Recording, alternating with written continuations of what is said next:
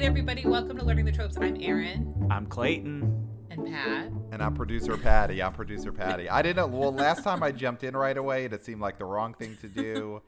And now I waited, and that's the wrong thing. So ne- next episode will bring me in correctly. We'll figure it out. I think, well, these episodes, normally we do our whole veteran and virgin, like I said last time. But since we're all veteran Virgin River fans, you know, that's what we're here for. We're coming at you fast and loose this weekend. Sort of whenever an episode is ready, we're going to go ahead and throw it up. Because we are, even though Virgin River has been out for a little over twenty-four hours, we are still rationing the episodes for ourselves. Uh, we watched four hours yesterday. We'll probably watch another four hours today. Yes. Um. Yeah. Yes. So yeah, we're we... we're doing it like people who are who are stranded in the forest, and we just have like one bottle of water, you know, and we can't we can't drink it all at once, even though we really want to. Oh, absolutely! Well, I want to drink from this river until I'm full, mm-hmm. like a tick. When we came home from the farmer's market this morning and we were like, oh, do you want to put something on while we eat breakfast? And Pat was like, well, I want to watch Virgin River, but I can't.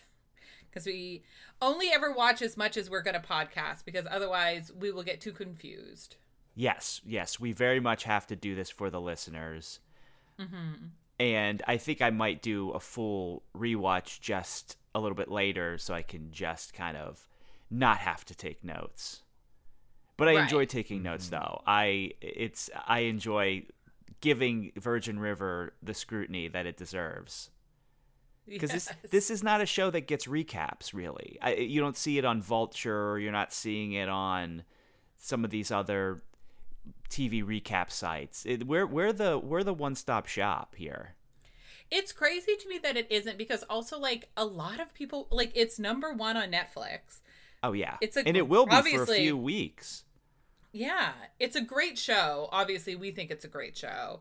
But, like, yeah, it's so strange to me that just, like, it isn't in the zeitgeist more, because, like, the amount of people I know who watch it, and it's, like, so fun, and it would be, like, the perfect show for, like, a Vulture recap, because there's always so much happening. Yes, yes. You never, it can never end on just a happy note. There's always some twist. They always put a little knife in your side and twist it at the end. I know. It it just, it does harken back to, like, network, like, one-hour dramas in a way... in such a like a fun way of the way that it was like every week at the end of the episode you'd be like, oh my god, and you'd have to watch next week, you know? do, do we do we all like that Netflix is still putting Virgin River out in the binge model, or do we kind of wish this was once a week for the next ten weeks? Oh no, I'd go yeah. nuts. I, I you can't just you've you've got me used to the the big dump of Virgin River. You can't start parsing it out. I know we're parsing it out because we're choosing to, but I want it to be my choice. If they did this, mm-hmm. if they did a Ted Lasso of Virgin River, I would have a real hard time, I think.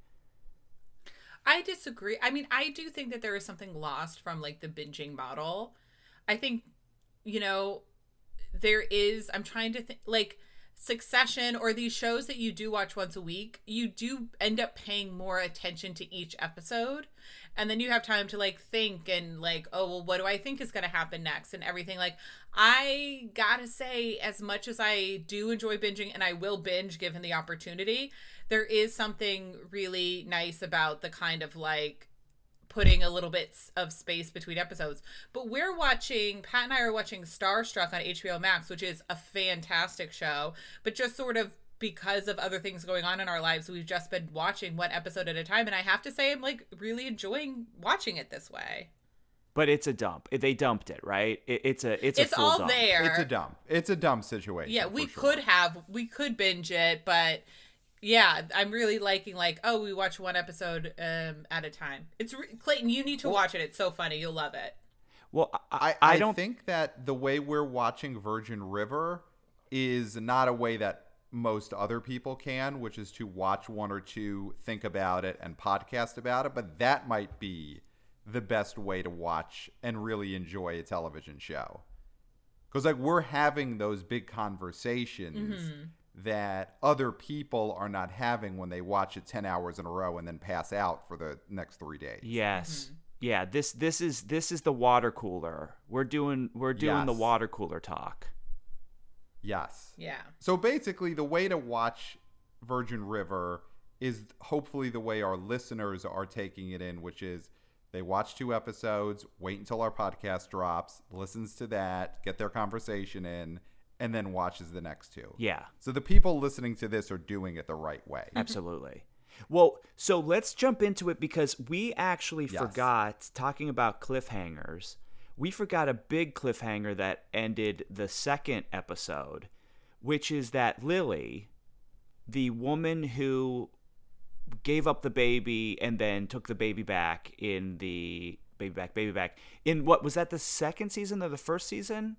It was the first yeah. season. It was the first season. That was like, yeah, that was basically the inciting incident of like the first season. She has cancer. She has pancreatic cancer. And it's stage four, so it's, it's, uh, she's going to die from it. The only thing she can do is lengthen her life with treatment. She, there, there's no cure. Mm-hmm. So, okay. I am not by any means wanting to say anything about cancer. I think cancer's awful, all those things. But I I think we're mentioning her first because this is the storyline we care the least about. Am I correct on this? I mean, also, it's just, I like, I know I don't even want to talk about yes. it in a way. It's such a heavy storyline for this show that I think they're doing a good job with it, and I trust that they will because it's just a well-written show. Yeah. Um, but it's obviously not as, uh, it's not fun to talk about it in the way that love triangles are. Absolutely, mm-hmm. yeah.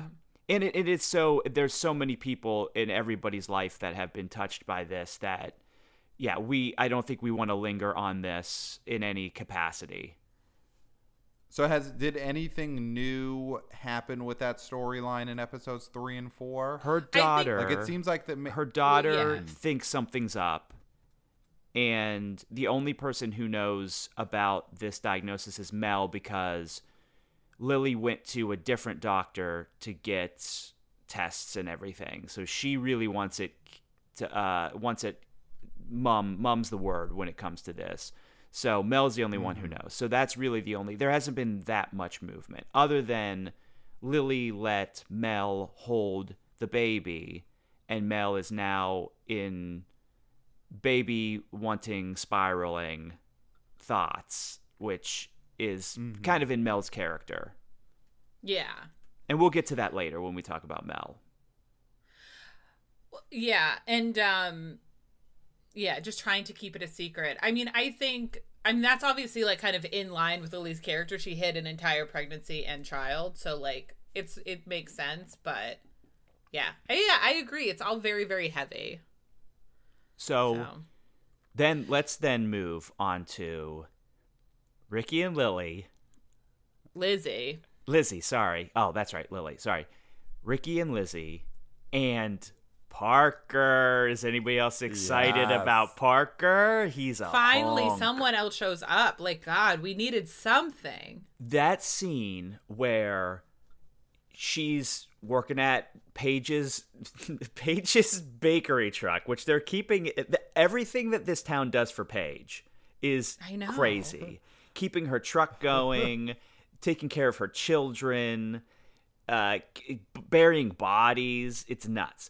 So anyway, Lizzie is working, and Ricky comes up with his with his doofy smile and his doofy haircut, and he's like, "Oh, Lulu's hanging at my grandma's, blah blah." And then he leaves, and this slick ass car pulls up, and I was hoping I was like, "This is gonna be a hot dude," and it is. And not only is it a hot dude, it's a hot dude that Lizzie used to bang. Mm-hmm. Yes. And he's got great hair. That I always notice great men's hair. Yes. And this guy has got some great, thick, high, you know, really, really, really nice yeah, hair. Yeah, his his hairline is is almost grazing his eyebrows. Mm-hmm. Yeah, it, it's wonderful. Yeah, so we're excited. I, I'm actually, I, I know we're putting this storyline low, but Parker comes and he is trying to reconnect with her. He's saying he, you know, he messed up, whatever. She wants to meet at a different place because she doesn't want Ricky to get the wrong impression or the right impression. Who knows? And, but uh, they end up eating at Jack's, and Ricky has to serve them, which is cool because then I thought Lizzie was going to kind of say, oh, he's just a friend, whatever. But she, she basically says, well, Ricky says, I'm her boyfriend. And Lizzie doesn't say, that's not the case. And then he's, and then Parker's like, yeah, can you get me a seltzer water? That was awesome. That's such a power move. It was such to, a power to make move. A guy get you seltzer water. And now Parker wants her to move back to California to help him open a club. Which is, I know, it's like amazing that you would just ask like a nineteen year old girl, like, can you come help open a club for me? And is he nineteen or twenty? How old is he? We don't know. No. So this. But that's who should be opening up clubs in L A. You need young people. That's very true. Well, then we also have the great scene with Ricky that he goes up to Charlie, who's the old man who saw them at the cabin. And he gives Charlie his burrito. Which I guess Jack has burrito serves burritos. I don't I mean, really, I, like what doesn't Jack like sell at Jack's? Like you it's think like a it diner. Should be a limited menu, but it's not. No, no, he makes Preacher cook anything that you ask him for.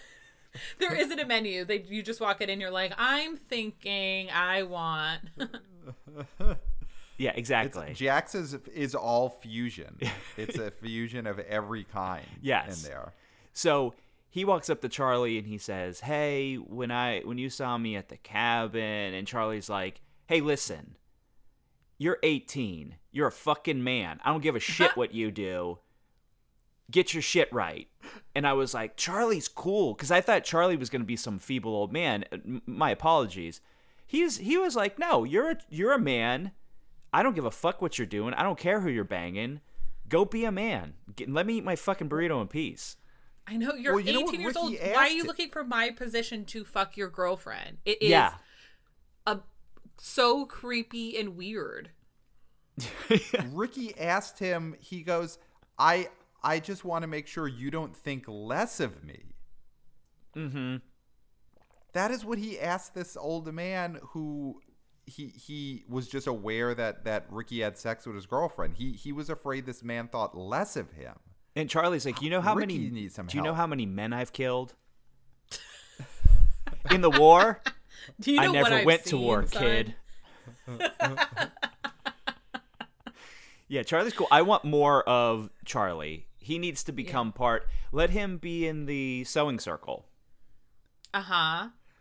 Well, it, well, then also the big thing that happens is Connie sees them making out, and therefore that's a bad thing. Mm-hmm.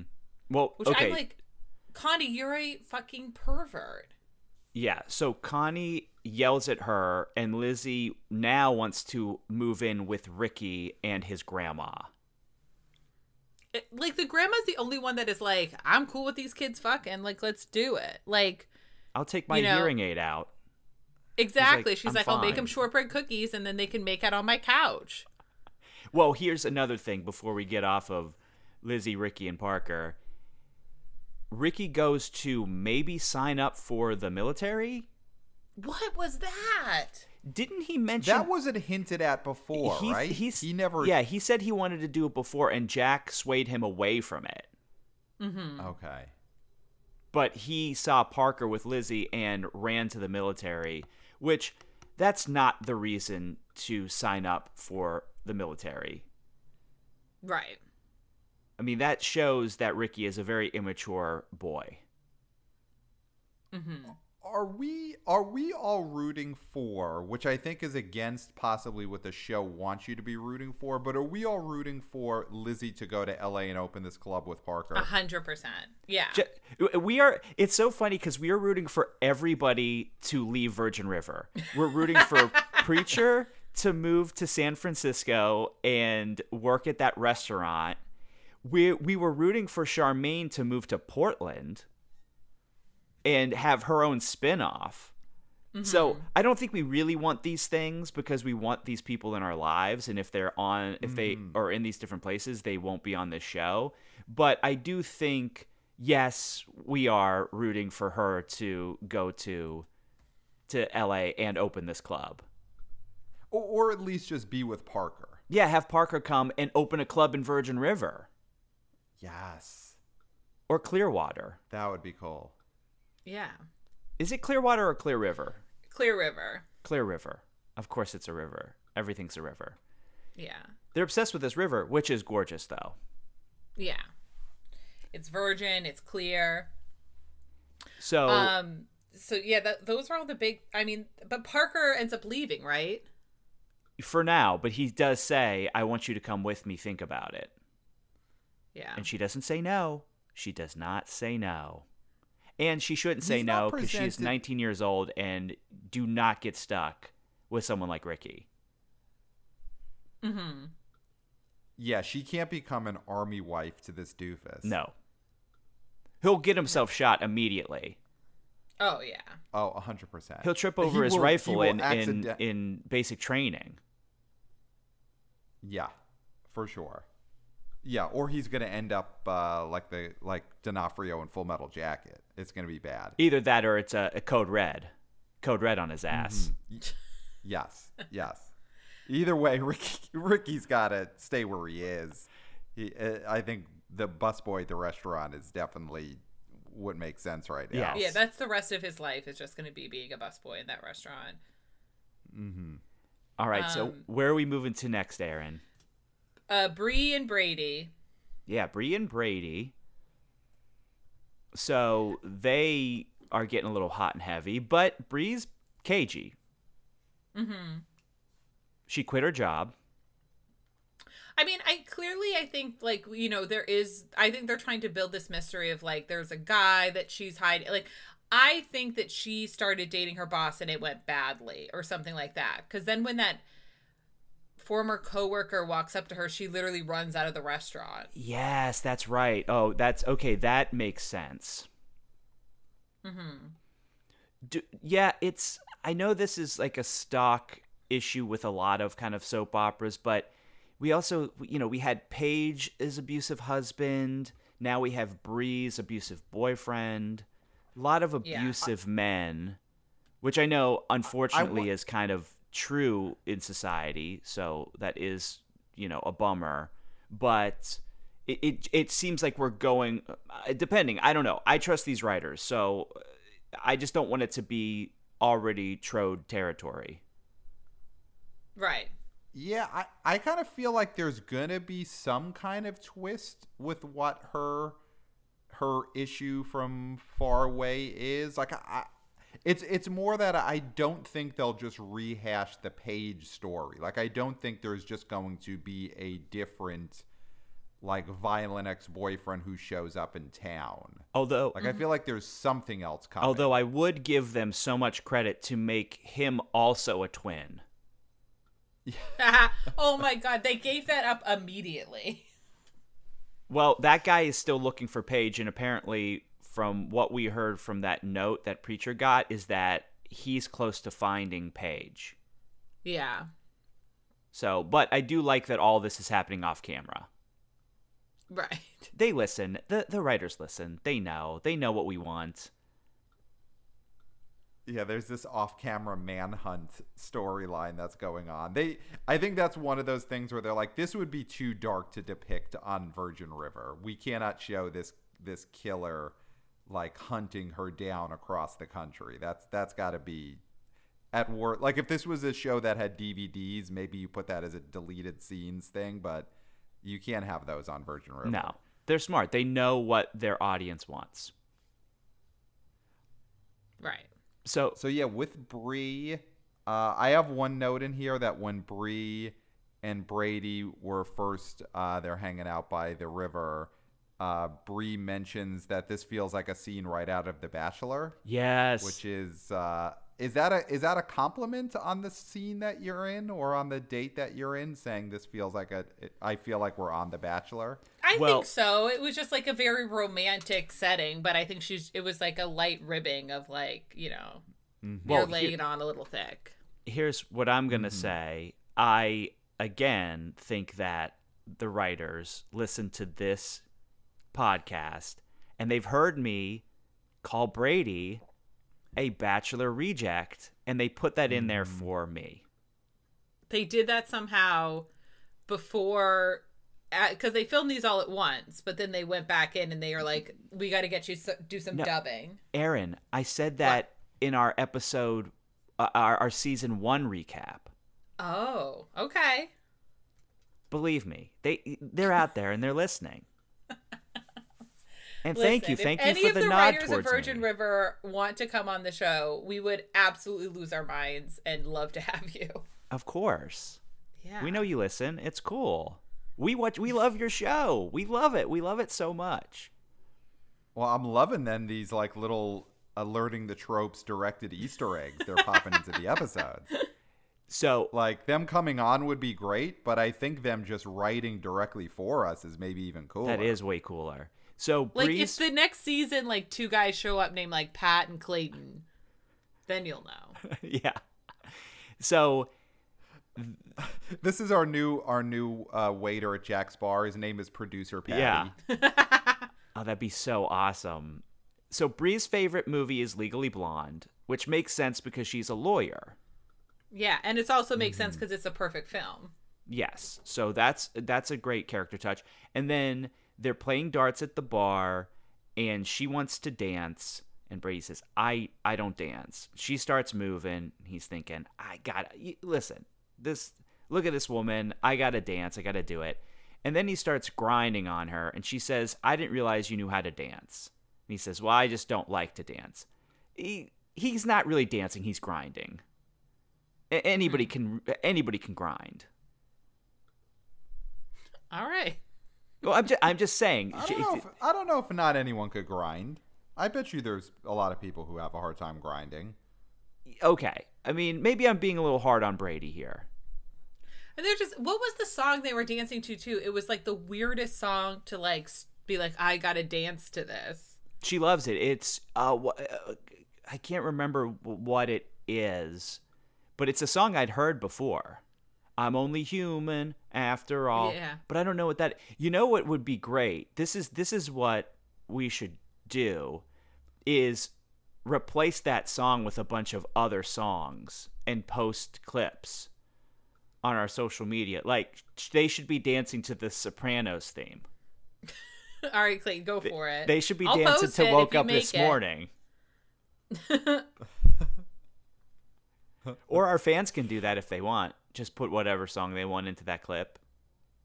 I think that's a great fan assignment, which more podcasts should have, are fan assignments. They're not assignments. They're just, uh, uh, here, here's here's here's uh, something that you could do if you wanted to.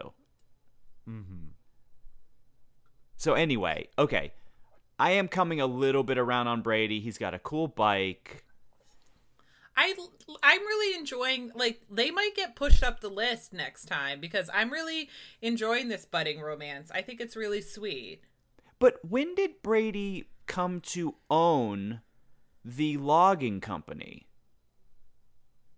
I don't know. Do we know when this happened and there's a bunch of bugs eating up his wood and he's doesn't want to tell the workers because they're all leave? He's in kind of a bad situation here.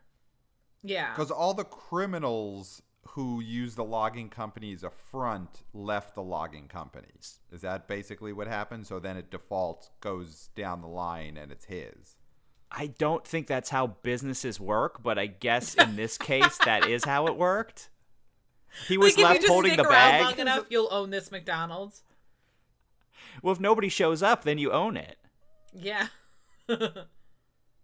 I think in businesses that are heavily controlled by criminals, that is like once criminals leave, then they have to go down the list of like, okay, who here is on the up and up. Oh, well, they put his name on the phone bill and the electric bill and the yes. water cooler delivery bill, the water mm-hmm. bottle for the water cooler delivery bill. And so he is stuck with this company now.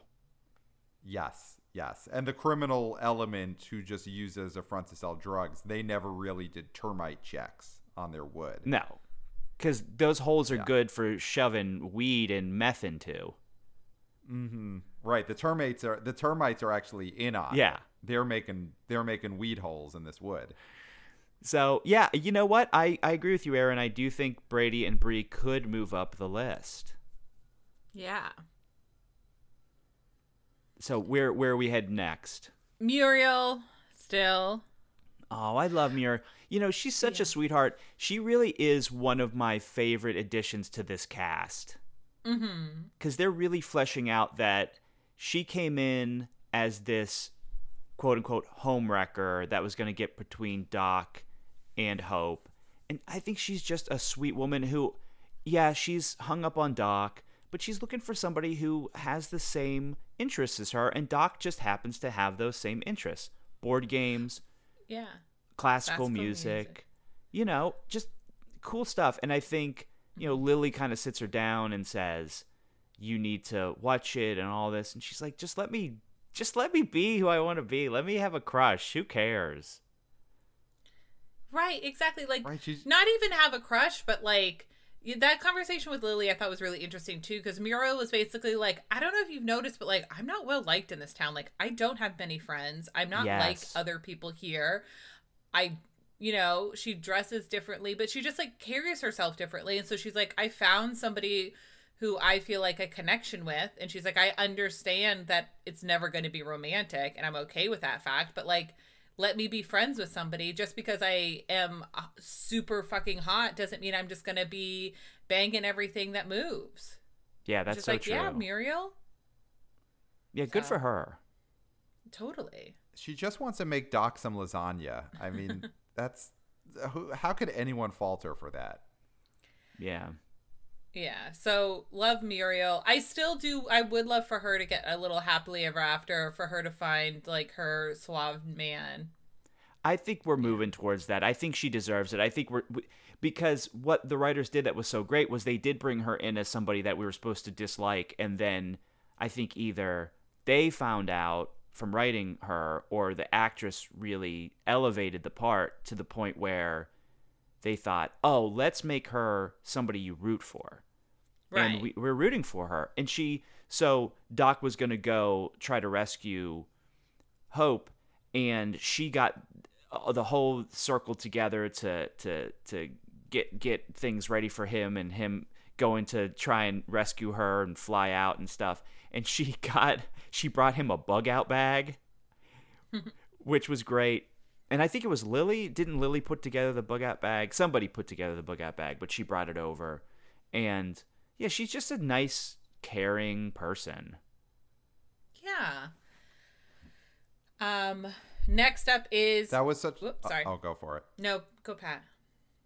Well, I was just going to say that that was such an exciting moment in episode three when it seemed like Doc was about to go on an adventure to find Hope. Mm-hmm. Mm-hmm. And I was like, are they really going to do this? Is this next episode going to be about him like wading through a hurricane?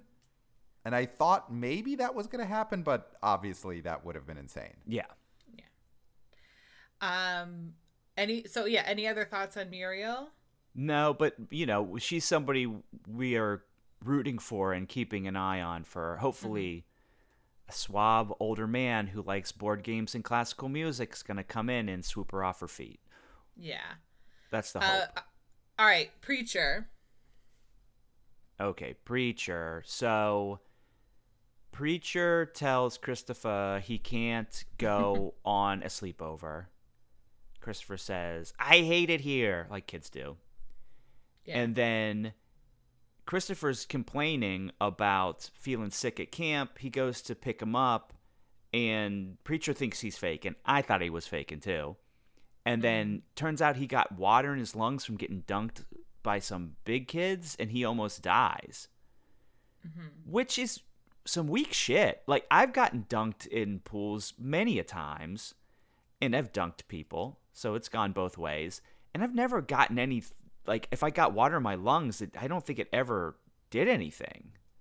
Well, you didn't get any water in your lungs. Like, it is really serious, like, kids getting water in their lungs. Like, you can die from it. I so, guess. Yeah. But, I mean, like I think you've, it, got, you've gotten lucky. You're lucky that didn't happen. Mm-hmm. I guess. I mean, I guess I'm lucky.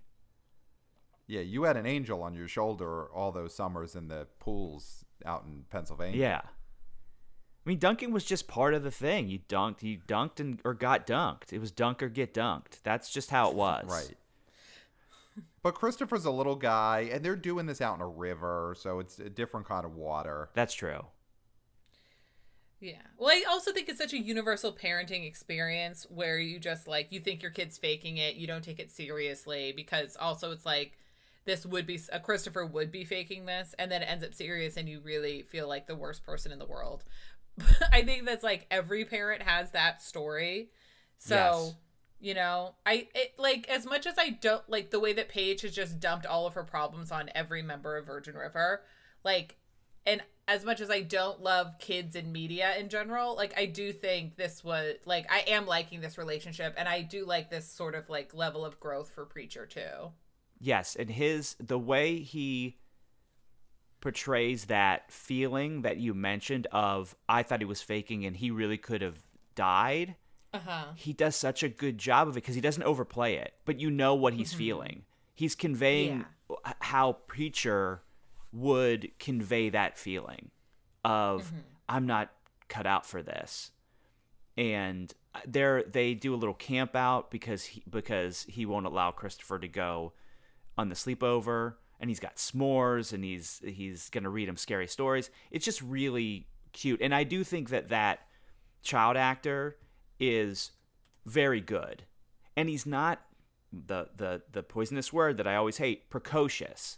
He doesn't have knowledge. He he's not dropping all these great pearls of wisdom on Preacher. He's a kid. He's a kid who doesn't want to go to camp, who thinks kids think he's weird. He gets dunked by bigger kids. He's just a real kid. And I think they did a really good job of of of conveying that. Yeah. I I don't love that, and I think Preacher, he made up for it really well with taking the kid out camping.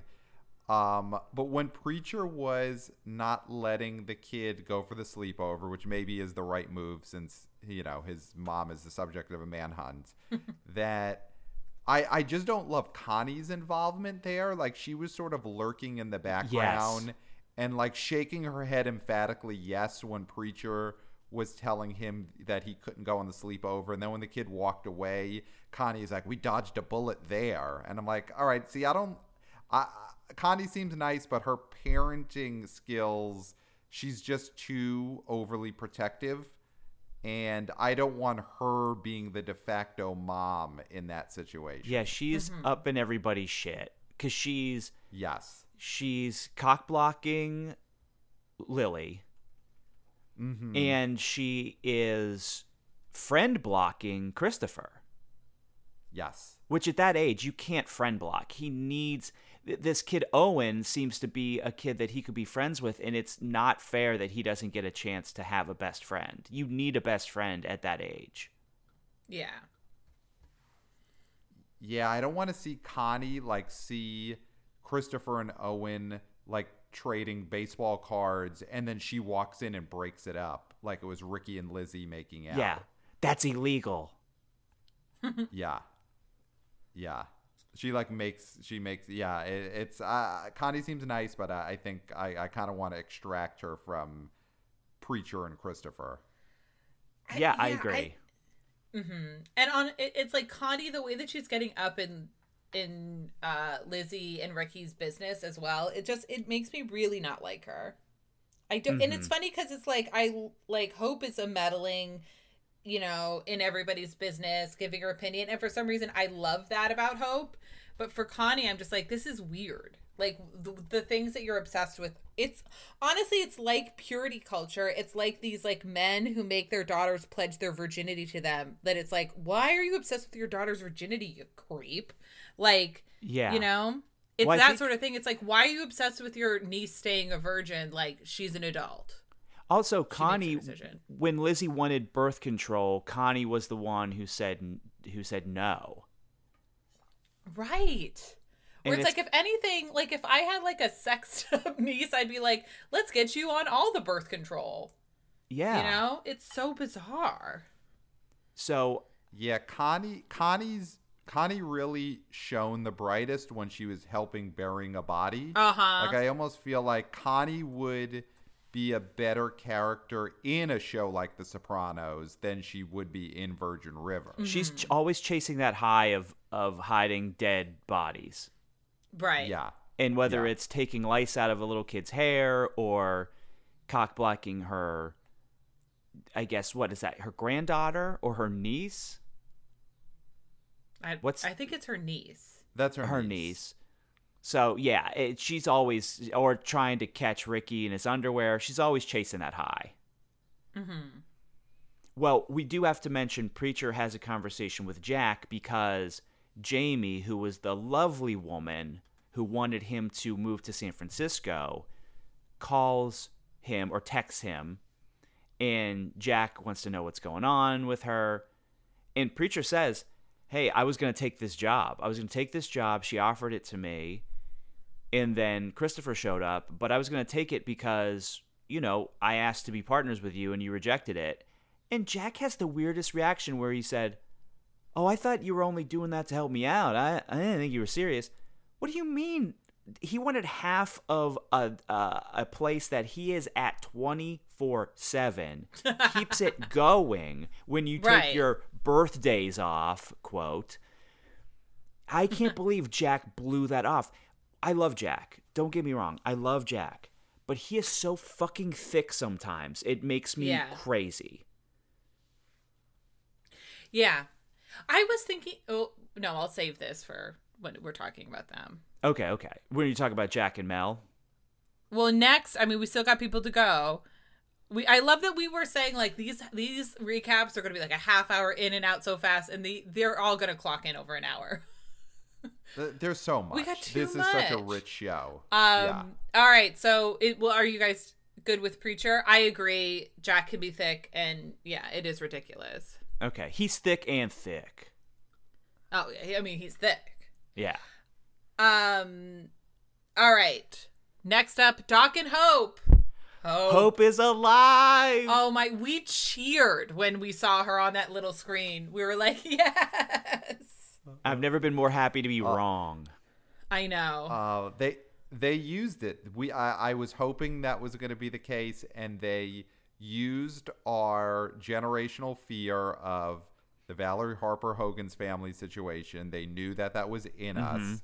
And they used it perfectly in those first two episodes. Yeah. And they, yeah, it was so great. It was so great that she's back. But now she is still with her aunt, who didn't want to evacuate. Mm-hmm. And she is now talking to Doc via Zoom or FaceTime. And immediately after, oh, I'm so happy that you're okay, blah, blah, blah, she puts Doc to work on this fucking yes. newsletter. She does not skip a beat. You gotta, you gotta get these newsletters together. Oh, and the and the lumberjack competition is coming up, so you gotta get that squared. And and this is a man who has macular degeneration. He is going blind, and she's like, and she no, you gotta stuff fact. some envelopes, motherfucker. And is the only doctor in town, and he is now basically the on-site mayor. It is. It is. I love Hope. I'm so glad that she's back. I know. Uh, it was a. It was such a breath of breath of fresh. I loved having her. And I love that Annette O'Toole got paid her full salary and is just doing her job during doing acting on Zoom. Great. Listen, oh, more so power to her. Fantastic. I, I hope Michael McKean was in the background when she was shooting that, and he was just uh, pouring her a nice glass of wine for after uh, an after scene refreshment. Well, do we think there's any chance that Michael McKean gets roped into this as some kind of, like, you know, possible love interest, you know, someone who's who's uh, like living next door to where she's staying, and he pops in a Zoom warning in on it. Yeah, he pops in the Zoom. I mean, we'd love it. We'd love it. And he's an amazing actor. He's there. He's in the house. Mm-hmm. You know, if he's in the house, you can't not use him. Virgin River. You got it. Yeah, just get him. Let him riff on there. Have a little, like, you know, is he gonna be? Is he gonna get in between Hope and Doc, and of course he won't because it's Hope and Doc. Yeah, because what I think what this is doing, though, is continuing the now that she is alive and safe, but she's not there, the Doc and Muriel thing. They're going to be spending mm-hmm. some time together. She's helping with the newsletter. So I think that's just extending this little love triangle thing. Yeah. But she is alive and well and have... spit and fire. We love Hope. Mm-hmm. Thank We're going to have to... They're going to have to figure out a way if, if Annette O'Toole of Hope is going to be mostly in Zoom scenes this season, of how to get her to enter scenes, because so much about Hope is her walking energy, how she just bursts into everywhere. Yes. And I don't want to lose that by only seeing her stationary in these frames. Like, we need her to burst into these FaceTime sessions. But you know what's amazing is that she's able to harness that physicality verbally. Mm-hmm. Yeah. Because of the way she just burst into, this is the shit that needs to be done and you need to do it now. Like, we survived a hurricane, you are going blind, but let's lose those, let's not travel and show you the mountains and really the majesty of the world that you're about to lose. Let's get you stuffing envelopes and judging a lumberjack contest. Yes, yes.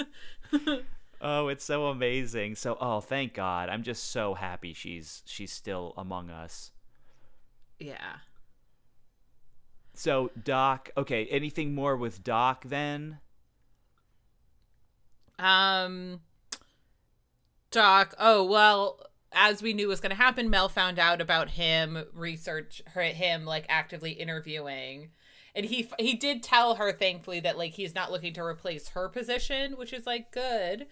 But, uh, so I think, you know, it's only a matter of time now before Mel finds out sort of what's going on. Mm-hmm. Yeah. And what was the secret? I forget that that Doc had told something to Hope and made her swear not to tell anyone. Was it about his condition, or did he let her know some other gossip? I think it's his condition. Um, yeah, it's his, his condition. condition. It was so, as soon as he said that, though, it was so funny to think of, like, Hope is stuck in another part of the country. She is only available on FaceTime, and yet a big problem is going to be, will she gossip to the rest of the town? Which I assume she will. Mm-hmm. Yes. She's going to find like, a way to spill this. Be... Yes, yes. There's no way she could hold the secret, even though she is not near anyone anymore. Mm-hmm. Like, it's going to be physically difficult for her to spill the, the secret, but she'll manage. She always finds yes, a way. Hope finds a way. It's going to be so great. Hope finds a way. All right, so um, I think that's that's it for them. I mean, we're going to figure mm-hmm. out what happens with her if she ever shows up physically. I hope so.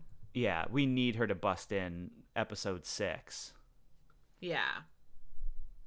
I, I have a feeling we're going to have an episode where they're on FaceTime with her, they assume she's somewhere else, and then she walks into the bar. Mm-hmm. With the laptop. While holding her phone. Holding the laptop yes. and then throws it over her shoulder.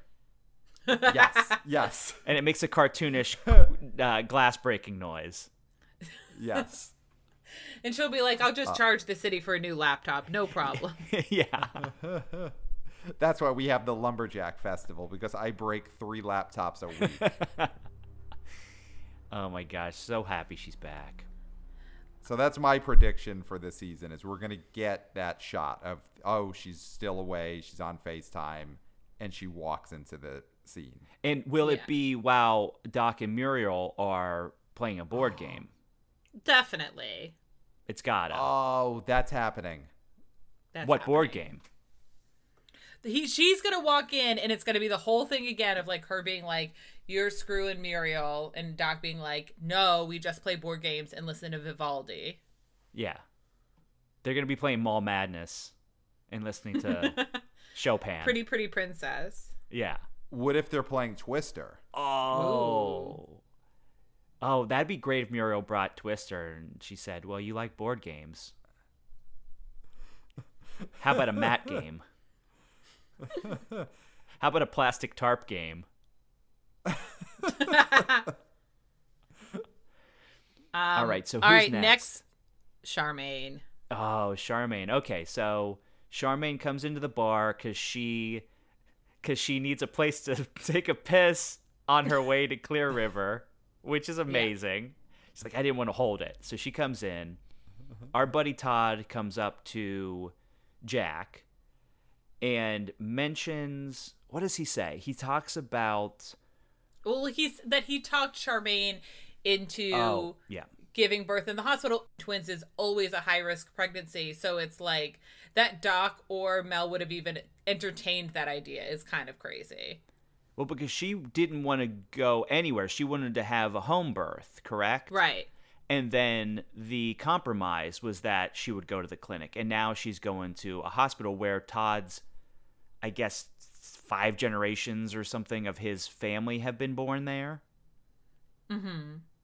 And so Jack, of course, is, wait, I, I had to, you know, get on my knees to get you to go to the clinic. Why are you going to the hospital? And she said, listen, Jack, this isn't your problem anymore. Just go have your life. I've got my life. And, you know, you can come see the twins once in a while. And I think he's right. he's starting to, he's looking into getting a lawyer. It's crazy that there wouldn't be a custody agreement. Like, there needs to be a custody agreement. Like, no yeah. matter how well everybody gets along, like, you just need stuff in writing. So the fact that... But I think the thing with Jack is, like, he wants both sides. Like, he wants to have a level of control over Charmaine and the kids that I think is, like, inappropriate if you aren't actually in a relationship with them. Yeah. You know, because it's like, I get he's the father of the babies, but, like, ultimately the babies are inside of her. And so whatever she wants to do, it's, like, kind of her choice. Uh-huh. Um, but, yeah. It, but she- it's strange that he's like, and then the babies are mine. Because his whole thing was, I bought a house for the twins. Mm-hmm. That burned you know? down. That had faulty bur- wiring. And if it did have faulty wiring, oh, my God, those kids would have burnt up.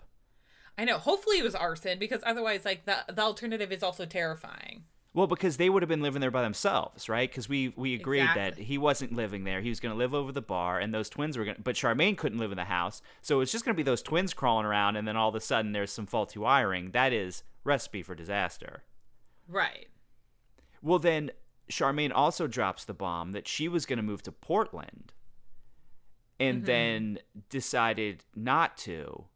But she had told Mel, and Mel hadn't told Jack. And so Which Jack was upset too. at Mel. Yeah, for a little bit, though. They got over it pretty quickly. Well, that was a really funny scene because she said, well, it all ended up being nothing because you, you, she decided to stay and met Todd, and then you got shot. So if I would have told you, you would have just been angry over nothing. Is that what you wanted? And Jack says... Yes. Yes, I want to be angry over nothing. But he's a truth over everything kind of guy. But I think the thing is, too, it's like that's also why you need a custody agreement, because, like, Charmaine shouldn't be forced to live in Virgin River just because that's where Jack lives. It, absolutely. You know, it's like if she does want to expand and go to Portland, like, she should be able to. And then basically they work it out, like, however it ends up being worked out. But it's this thing that, like, Jack basically thinks he's going to be one hundred percent in these kids' lives, where it's like, you just won't be because you are not in a relationship with their mother. And you also don't even treat her, their mother like you would a friend, you know? Yeah. He, he treats Charmaine the worst of anyone on this show. And so it's like, yeah, well, what do you think is going to happen when, like, they are her kids? Do you think barely hidden disdain is a bad way to treat the mother of your twins? Right. So do you guys still think, because, uh, well, Pat, you were a big proponent of this. You think Todd is running some sort of scam. So I think that that's still a possibility, especially since, you know, Aaron pointed this out while we were watching. He shows up come he shows up wearing like a Miami Vice jacket, which mm-hmm. I think nowadays is villain uniform. Okay.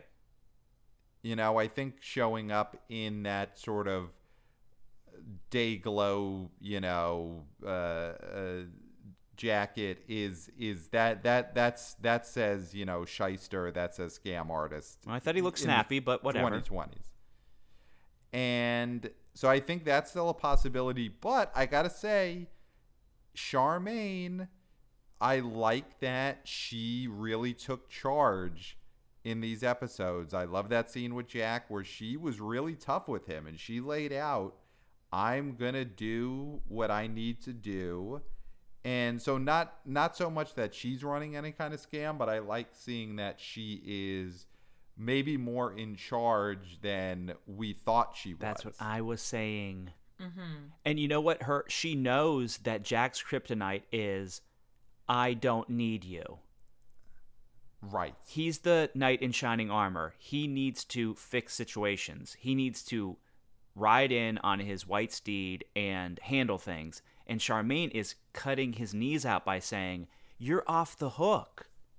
Yeah. Right. You're off the hook, Jack. You don't have to worry. We I know that you're disgusted when you look at me, and I don't need that in my life. I'm mm-hmm. a beautiful, capable woman have... who's having two babies, mm-hmm. and I don't need the, the, the father of those babies to look at me the way you look at me. But then I do still have this bad feeling that that is absolutely what she is thinking right now. But it's still going to turn out that Todd is a bad guy. Todd has some ulterior motives. Todd is trying to get the real estate of Jack's bar somehow. And then Jack is going to have to step in, deal with Todd, and and Char is going to be like, oh, I guess you were right. Like, I don't want it to go that way exactly, but I could see that as a possibility where Todd is a scam artist and Charmaine doesn't have things as well under control as she seems like she does right now. Well, then mm-hmm. I hope that doesn't happen, but I hope not too. I hope Charmaine like, like I hope, listen, I hope Todd is more like a, a Miami Vice guy in the eighties, which is, I guess, a hero, and less like a Miami Vice guy in the twenty twenties, which is, uh, you know, uh, a scam artist. Well, if this goes down and Todd has to take a dirt nap, the best case scenario is Connie is in on the hiding of the body, mm-hmm. because that'll give her something to do so she can leave Christopher and Preacher alone and leave Lizzie alone so she can shack up with Parker. Yes. Mm-hmm. And Connie helped Charmaine hide Todd's body. Wouldn't it be mm-hmm. cool if Connie just didn't like that Ricky and Lizzie were together because she thought Ricky was a doofus? And if Parker came in, she'd be like, oh, I approve. Let him ravish you. Mm-hmm. That would be great. All yeah. right. So do we have anything else on Charmaine? Obviously, we are we're watching this storyline very closely. She also, like, doesn't look pregnant enough, because I think I have a friend of mine who is also watching Virgin River, and she texted me, and she had assumed that they had already had the babies or something, because she's like, Charmaine does not look pregnant. And she, and the timeline is off, like, three to four months with twins, you're already showing a bit more than Charmaine is. She just distributes the weight well. I guess so, but there's two in there. Eh, they're um, compact. Next is, of course, Jack and Mel. All right, Jack and Mel. So Mel wants a baby. Mm-hmm. Because, not because, she's always wanted a baby because she had the, the miscarriage. So her ex-husband, well, not her ex, her dead husband. His her sister. Sister sends a sonogram in the mail because she is an asshole of the highest degree. There's truly, that was a sadistic, fucked up thing to do. Like, just to send a sonogram and then, like, whatever that little note was. I was like, this is bizarre. Yeah. God, it that is really sick, and she is an awful person. Yeah. And Mel does not deserve that. And so they're having a nice morning. Oh, well, so... What, what episode yes. I, I want oh God, I gotta talk to you guys about this, not to blow up your spots, but Jack snores. Mm-hmm. And he snores. That's in episode four. Okay. Well, before we get to that, just one thing I want to mention on the the uh, the delivering of the sonogram. Okay. So it was delivered by uh, this female U P S delivery oh. person, and Jack answers the door shirtless. Oh yes. Which I, me and Aaron both think is something that uh, Martin Henderson, the actor, has has suggested. Like, I've gotten into amazing shape between seasons two and three. And I think he wants to be shirtless more because it's now like three out of the four episodes he's been shirtless. Mm-hmm. But he answers to get the package shirtless, and that U P S delivery person, she looks up and down and up and down and really gets an eyeful. She says, "Have a good morning." Mm-hmm. That's in the trailer, by the way. And great moment in the trailer.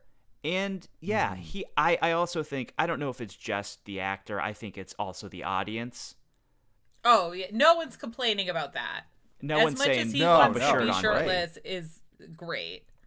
But he, yeah, so he's looking great. But yeah, she gets an eyeful, and good for her. Yeah. Yeah, it's it's one of those things, especially, you know, this year, how important, uh, uh, uh, you know... Uh, all of uh, delivery people have been to our society. Yeah, frontline workers. I think that is, yeah. I think that is, like, obviously tip heavily, but if you've got a great Jack-like bod, maybe answer the door shirtless. Yes, mm-hmm. yes. Is also a way to give back. Yeah, you got to tip twenty-five percent and also show off your six-pack if possible. Yeah.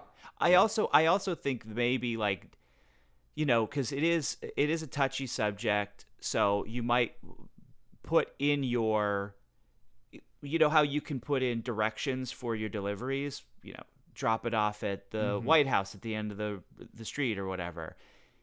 I if you have a really great body, I would put in there, "We'll take shirt off if asked."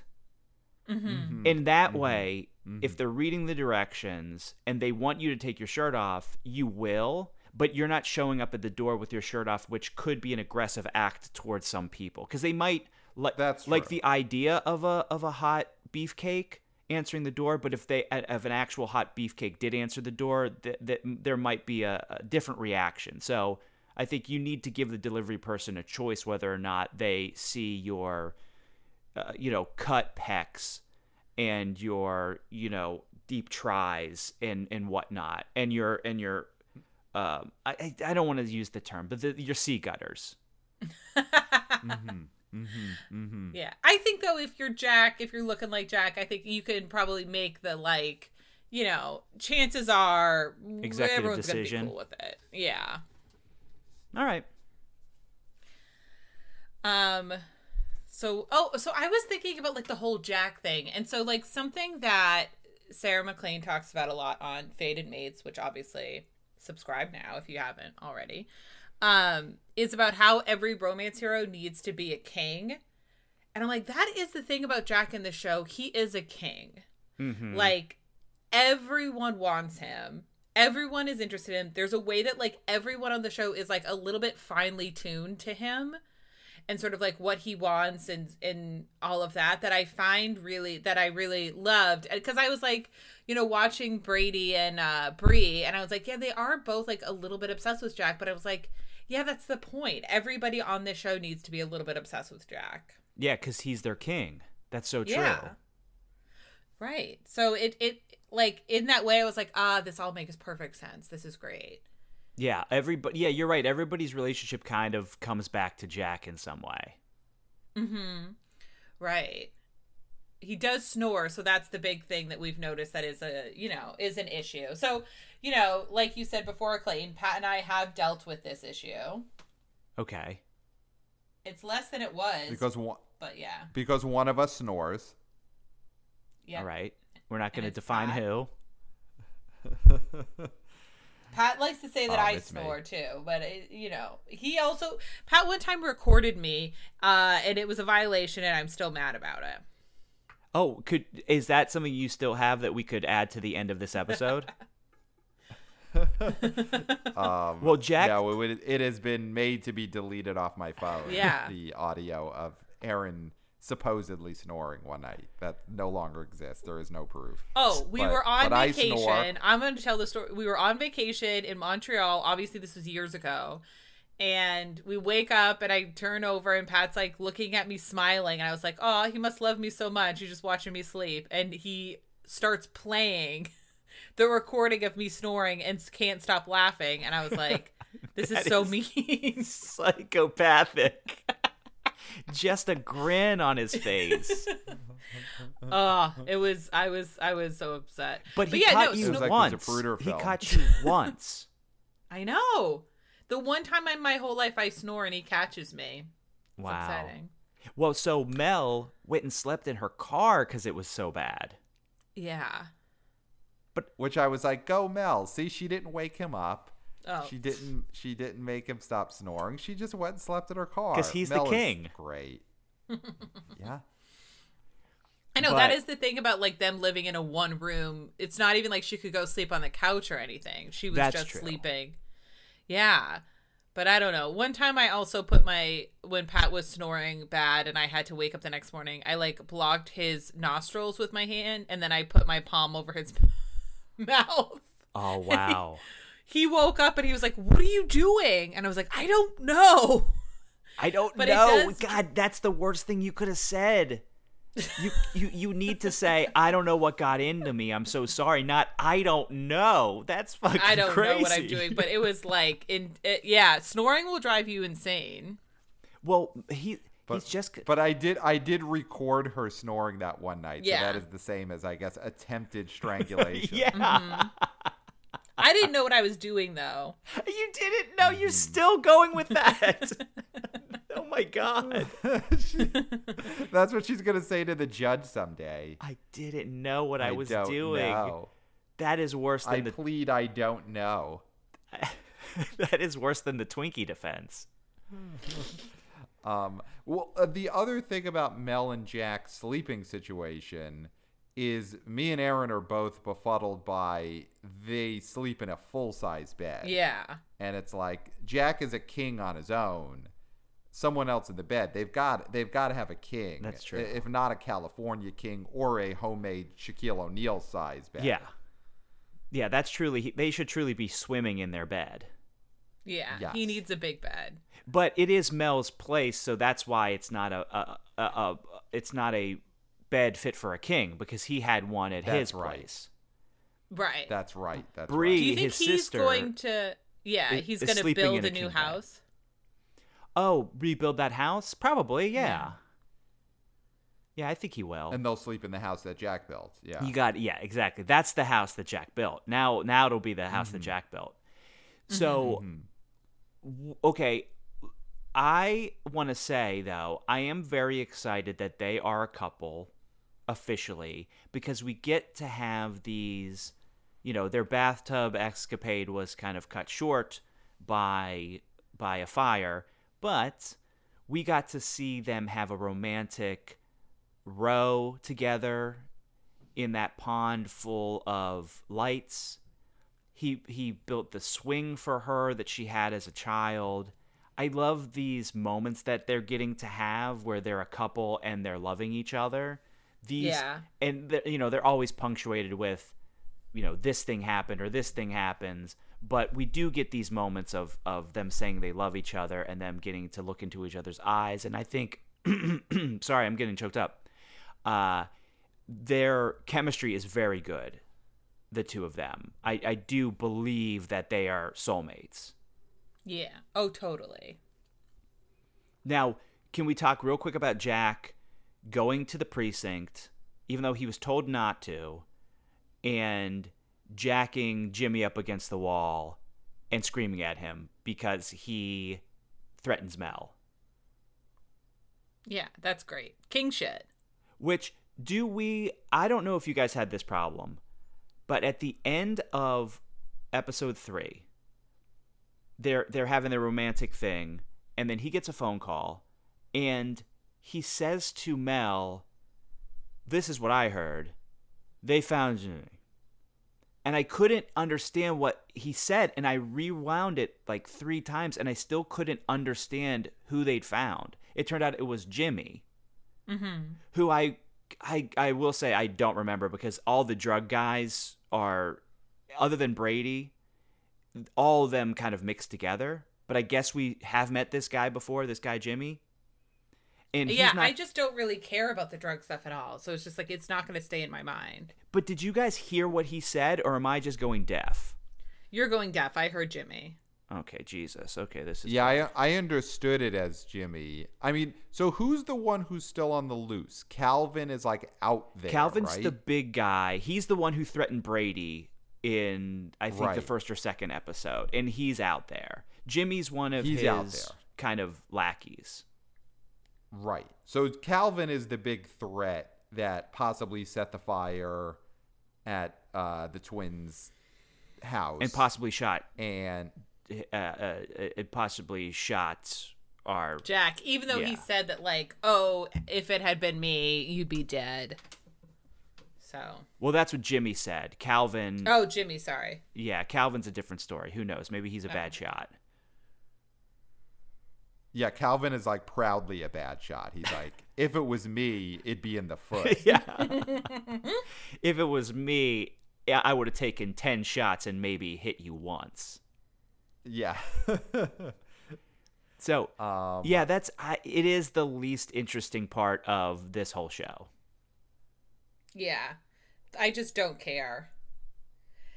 I want the stakes to just stay at the, like, who's making the wedding cake level. I mean, that's where we live and that's where we have fun. Well, they know that, though. Yeah. So, did this ended on... A, oh, okay. This ends on a cliffhanger with a real kind of almost cut to black where they're in bed and Mel says, I want to have a baby. Boom. And then it cuts like the end of Sopranos, the last uh, yeah. episode of Sopranos. So that's not really a bombshell, because don't we all know that one of Mel's personality traits is baby crazy?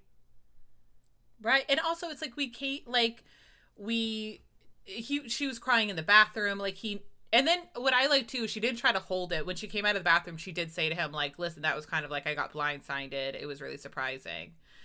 Um so yeah, I don't it does I, I feel like it's very early for them to have a child. Like, I don't think that should be like a now thing, but Jack can't be shocked. Like if Jack like It it would suck if the reason that they break up temporarily is that Jack is like, no, I just want the twins and no more kids. Yeah, I want this other lady's babies, but not yours. Mm-hmm. That's a tough one. Well, to be fair, he doesn't want those other ladies' babies. No, he does not. Uh, but, I mean, well, he's I like, I he can handle those... this other lady's babies, but not... I mean, how dare us? It's Charmaine's babies, but... In his mind, I'm. We're talking from Jack's perspective, where he's right. extremely disrespectful to Charmaine. Right. I think Jack, his perfect world is probably it's him and Mel raising the twins. Yeah. Which makes Todd trying to take the twins so much. Like, and like Jack is almost like, no, no, wait, you weren't supposed to take the twins from me. I was supposed to take the twins from you. Yes. You know? Right. And bring them to Mel. Uh-huh. Now. Yeah, that, that seems like that's Jack's best case scenario. It's, yeah, I could see that being the issue because he can't have more kids right now. Well, yeah. here's, a, here's another wrench. Do you think there's any possibility that L- Lily... leaves her baby to Mel? Well, so that would then, be so weird because Lily has adult children. Uh, adult-ish.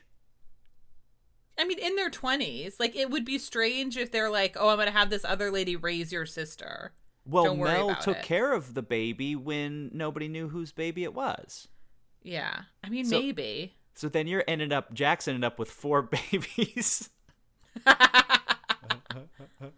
Oh, that's yeah. assuming Mel doesn't have like triplets or something. He could have up to like six babies. That's true, because Jack's got Jack's packing some some heavy duty sperm. Right, mm-hmm. right. So he's got the two with Char. They adopt Lily's baby, gets Mel pregnant. She has triplets. Oh. Suddenly, it's the it's a Brady Bunch. It's situation. yeah, yeah. Suddenly, it's a sitcom. Right, right. Yeah, so that's a lot for Jack to pack into the apartment above his bar. I yeah, would, those, I would, that's a lot of children. I would love if Jack's excuse was, I can't put anything but, I couldn't put any anything less than two babies in you. So you got to mm-hmm. get ready for twins at the least. Right, right. Man, I'm, okay, so... This has been a great. It's a great season so far. Can we agree? I, I'm. Oh yes. Loving it. Hope. I'm so glad Hope is back, even if it's just on a screen. God, like a quarter of, of Hope's body is like a full body for most actors. Mm-hmm. Mm-hmm. Just her talent and ability to just just totally eat a scene up and spit it in your face. So yeah. Well, we're going to be watching more today, right? That's the plan. Yep. So just just never stop checking the feed. Basically, watch the show, check our feed. Don't do anything else this weekend. Yes. Yeah. Stay inside, refresh, refresh. And, you know, in between, though, you might have a couple minutes.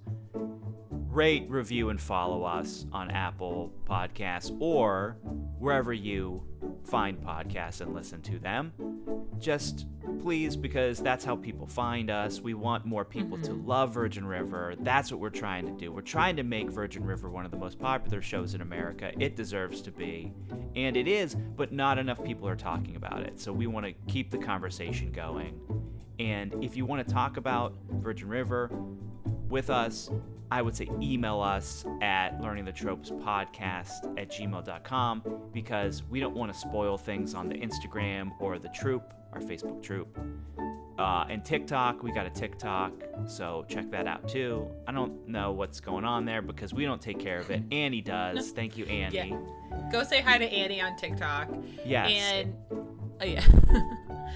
Um, and then, yeah, we're, we'll probably on Sunday, we're going to start a, we'll start chatting in the group, in the troop. So yes, know, we want to give everybody a chance. Yes. We're, yeah, we, we want the, the people who binge it over this weekend to have somebody to, to, to type to about it. Cause mm-hmm. I mean, I don't know. I mean, you have friends, I think, Aaron, who watch Virgin River, but I, other than you guys, I, I don't know anybody else who does. So this yeah. is, this This is great for me. I mean, I I would do this even if it wasn't being recorded.